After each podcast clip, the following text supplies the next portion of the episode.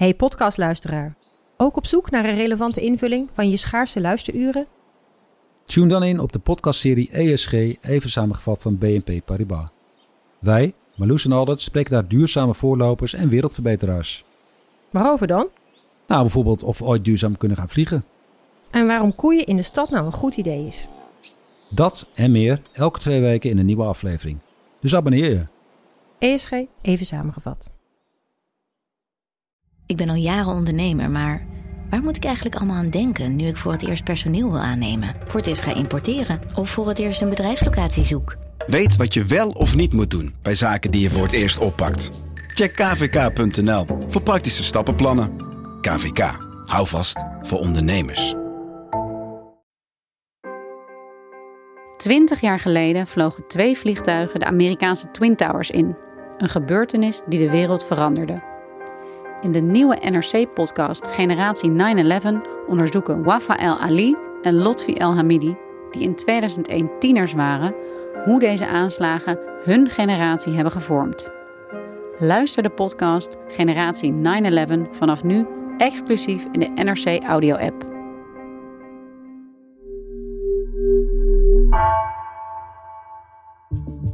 Vanaf de redactie van NRC het verhaal van vandaag. Mijn naam is Floor Boon.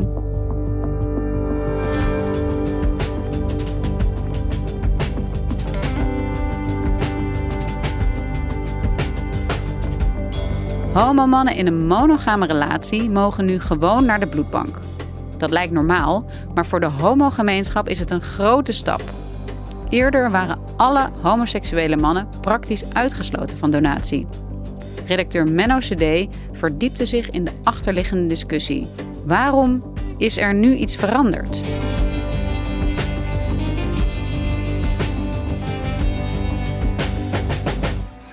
Uh, goeiedag, met Egge Dubbelman.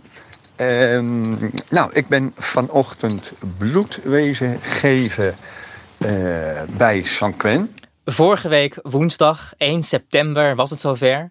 Egge Dubbelman, een man van 64, uh, mocht bloed gaan doneren. Het was een heel moment. Hij werd ontvangen door de PR-persoon. Er waren camera's bij. Hij was speciaal gebeld door Sanquin om ook die dag bloed te komen do te doneren. Werd door een soort uh, keuringsarts nog wat vragen gesteld en mocht uiteindelijk naar de kamer waar het allemaal ging gebeuren. Hij mocht kiezen, linkerarm, rechterarm. Toen ging een naald in mijn arm en uh, nou, ik vond het best een uh, heel bijzonder moment.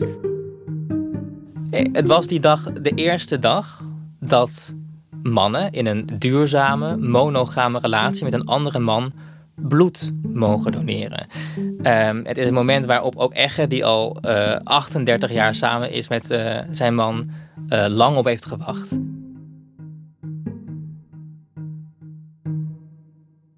Dus voor het eerst, eigenlijk sinds heel lang, kunnen homoseksuele mannen in Nederland nu weer bloed doneren. Zoals iedereen dat verder kan, gewoon bij de bloedbank Sanquin. Ja, een deel van die mannen wel. Dus nu mogen mannen met een duurzame monogame relatie bloed doneren zonder dat ze eerst vier maanden hoeven te wachten na hun laatste sekscontact. Dus het ligt allemaal wat genuanceerder.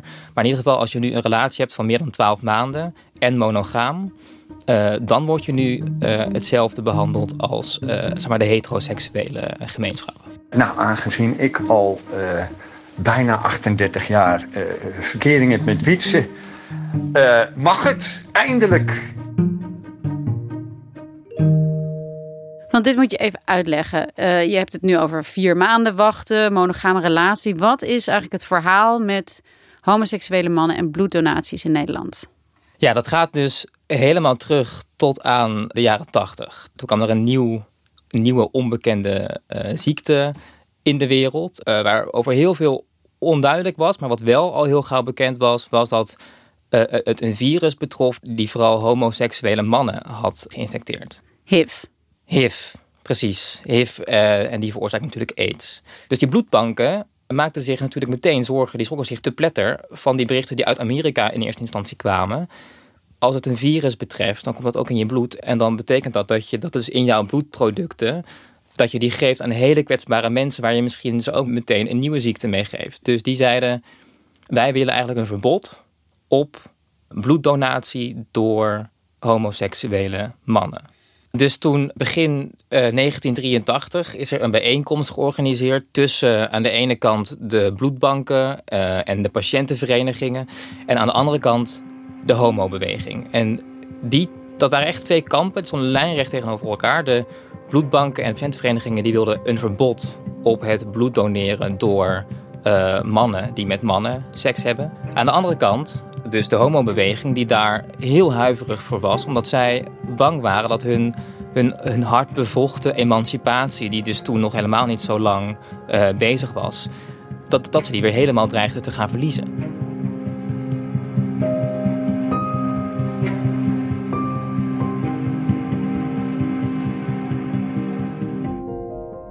Uiteindelijk is er besloten om een soort compromis te sluiten. Dus geen verbod, geen grote uitsluiting van een grote groep mannen, uh, maar een soort voorlichtingscampagne te beginnen. Dus zij zeiden: wij als homobeweging zullen in ruil dat er geen verbod komt, zullen wij in ruil daarvoor onze achterban aanspreken op hun eigen verantwoordelijkheid om zich vooral zelf terug te trekken als donor. Want om hoeveel mensen ging dit? Hoeveel mensen ontvingen er in die tijd besmet bloed? Is daar, zijn daar cijfers over? Pas later is echt duidelijk geworden hoe, hoe, hoe, groot deze ramp eigenlijk is geweest. Want in, uiteindelijk is onder de hemofilie-patiënt bijvoorbeeld. Maar zij ehm, hebben een bloedziekte, hun bloed stolt niet goed. En daarvoor krijgen ze stollings, stollingsmedicijnen. En die stollingsmedicijnen die worden gemaakt van een heel groot aantal uh, bloeddonaties. Daarover is bekend dat uh, eh, 13% HIV heeft gekregen. Dat waren dus, het zijn kleine aantallen hoor, omdat het uh, ging over 170 mensen van de uh, zeg 1300 he hemofiliepatiënten toen, toen, toen de tijd. Maar het gaat niet alleen over HIV, het gaat ook over hepatitis B en hepatitis C. Die worden ook via bloed doorgegeven. En Uiteindelijk heeft 90% van die hemofiliepatiënten heeft toen hepatitis C bijvoorbeeld gekregen via bloed. Dat zijn ongelooflijk grote aantallen. Ik begrijp ook wel dat mensen daar eh, heel huiverig voor zijn. Maar ondanks die grote aantallen bleef dit dan bij een ja, onderlinge afspraak eigenlijk. Waarbij de homobeweging zelf een ontmoedigingscampagne voerde. Het bleef heel lang uh, bij ontmoedigen, bij zo ver mogelijk van een verbod blijven. Maar die kwam er uiteindelijk stilzwijgend wel. Omdat iedere nieuwe donor een vragenlijst kreeg met, met onder andere... heb jij ooit seks gehad met een man? Ooit, hè? dus het kan ook één keer zijn, het kan lang geleden zijn. Uh, en dan werden ze toch naar huis gestuurd. En dit heeft tot nog 2015 geduurd. Toen werd bepaald, nou, een levenslange uh, uitsluiting, dat gaat te ver. Nu um, mag je als man bloed doneren als je twaalf maanden daarvoor geen seks hebt gehad met een andere man. Dus je moet eigenlijk een jaar lang je onthouden. In de praktijk betekent dat natuurlijk alsnog permanente uitsluiting. In ieder geval wel voor iedereen die seksueel actief is. Nou, in 2019 werd dat verkort. Werden die twaalf maanden verkort naar vier maanden. En de stap die dus nu vorige week is gezet, is daarin wel echt een doorbraak te noemen omdat mensen die nu in een monogame relatie zitten, dus bloed mogen doneren. Dus eigenlijk is het de eerste stap waarvan je je kunt voorstellen dat jij als homoseksuele man weer bloed mag gaan doneren.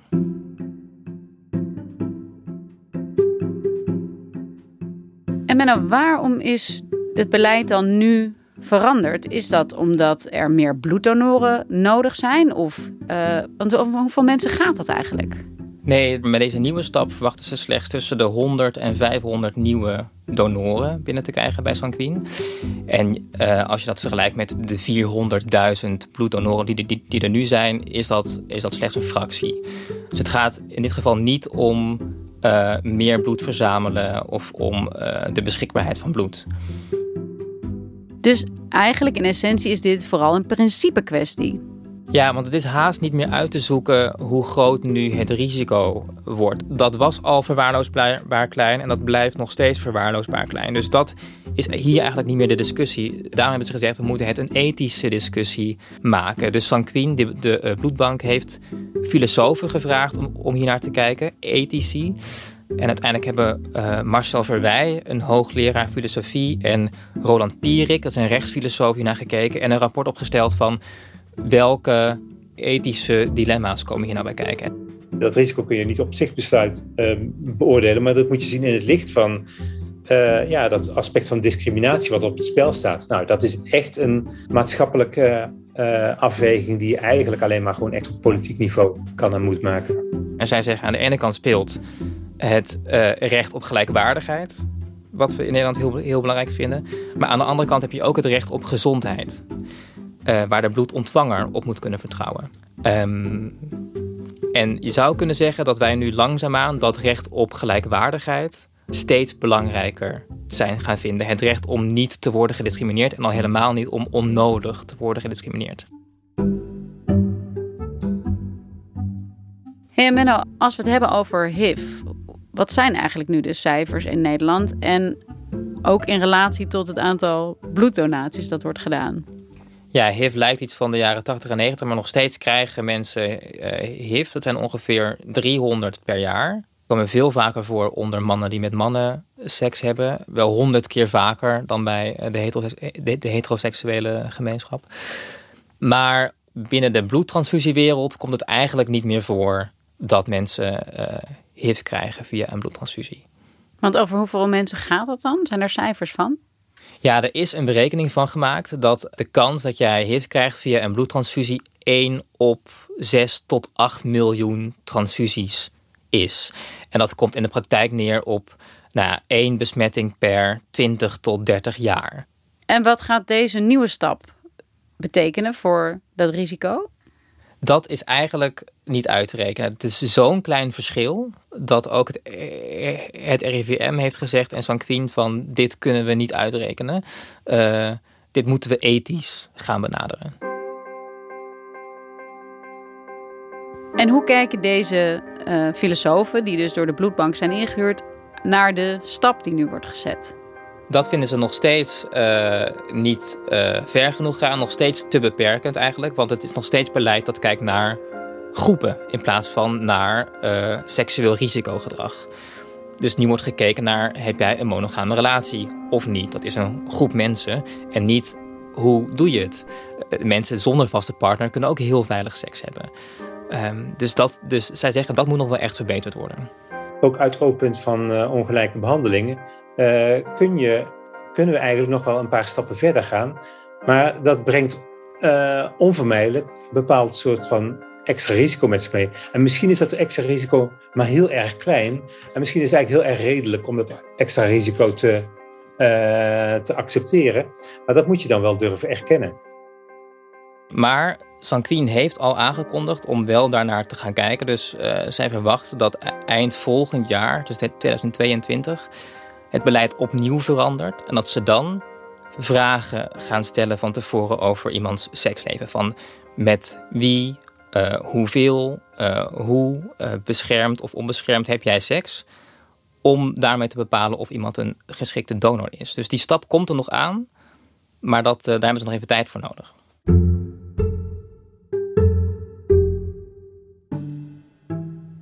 Goed, Menno, dus sinds 1 september mogen homoseksuele mannen met een monogame relatie bloed geven. Hoe wordt daarop gereageerd binnen de homogemeenschap? De homogemeenschap is uh, relatief gelukkig met deze stap. Hè. Dat betekent dus echt wel een groot, grote doorbraak. En zeker met het zicht op de volgende stap. Dat het dus ook mogelijk wordt voor mensen zonder uh, vaste partner om bloed te doneren.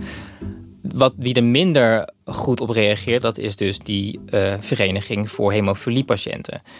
Zij zijn eigenlijk tegen elke uh, beleidsverandering die een, die een verhoogd risico betekent op infecties. En dat, ja, dat betekent dit uiteindelijk wel. Het is een heel klein risico, maar uh, ja, het verhoogt het wel. Um, dus ja, nog steeds zijn die twee kampen wel, die, die zijn er nog wel. Maar over het algemeen is iedereen hier heel gelukkig mee. Ja. Want het gaat dus over 100 tot 500 extra donoren per jaar. Um, hoe moeilijk was het voor deze groep om uitgesloten te zijn? Ook al wisten ze dat er risico's aan kleefden aan het feit dat zij bloed zouden geven. Ja, dat zeg je dus goed, want het gaat om hele kleine aantallen, maar het is dus een principe kwestie. Een, een recht om niet gediscrimineerd te, uh, te, te, te worden.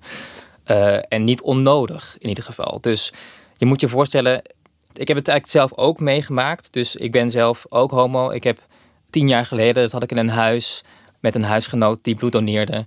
Ik dacht, interessant, uh, ik ga eens een keer mee. Ik, heb zo'n foldertje meegebracht uh, om je als nieuwe donor aan te melden. En bij vraag zoveel stond er, uh, heb jij seks gehad met een man? En ik zat toen nog in een monogame relatie, misschien al wel vier jaar op dat moment. Dat moment dat je die vraag leest en, en nog gaat googlen en gaat beseffen, wow, ik word hier gewoon uitgesloten puur omdat ik met een andere man naar bed ga. Dat was voor, voor, voor mij in ieder wel de, de, eerste keer dat, je, dat, dat ik me echt gediscrimineerd voelde. En ook zo duidelijk. Het staat gewoon zwart op wit. En dat vertelt ook die echte dubbelman, hoe het voor hem was toen hij dus bloed wilde doneren. Dus hij ging twee jaar geleden, lag een vriendin van hem uh, dodelijk ziek in het ziekenhuis. Ze had uh, kanker. En zij was een trouwe bloeddonateur. Alleen in dat ziekenhuis was ze ineens iemand die bloed nodig had. En dat vond ze gek.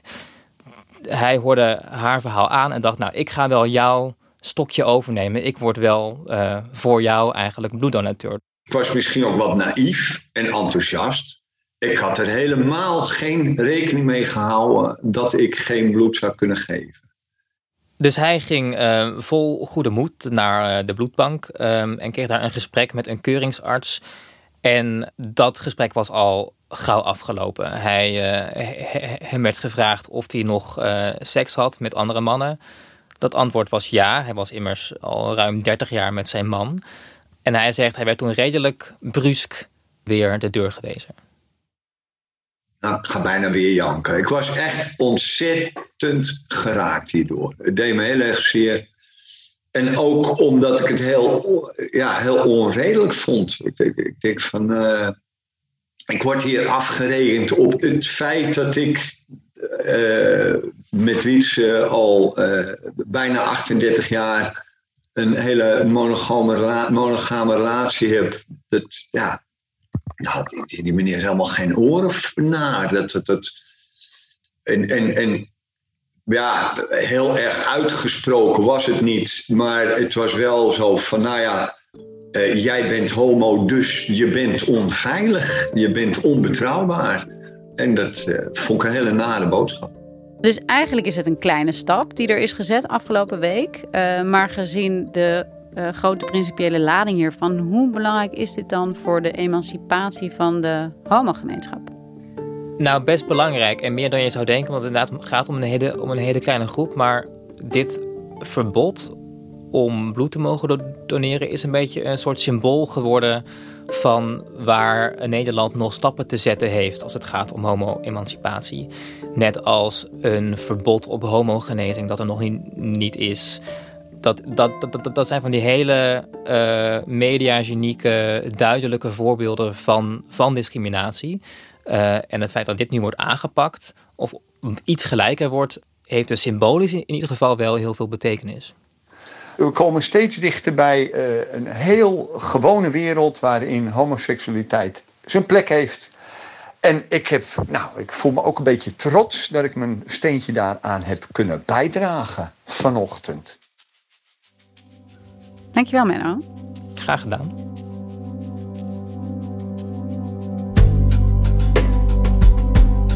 Je luisterde naar vandaag, een podcast van NRC. Eén verhaal, elke dag. Deze aflevering werd gemaakt door Wijken van Koolwijk, Alegria Ioannidis en Marco Raaphorst. Dit was vandaag. Morgen weer.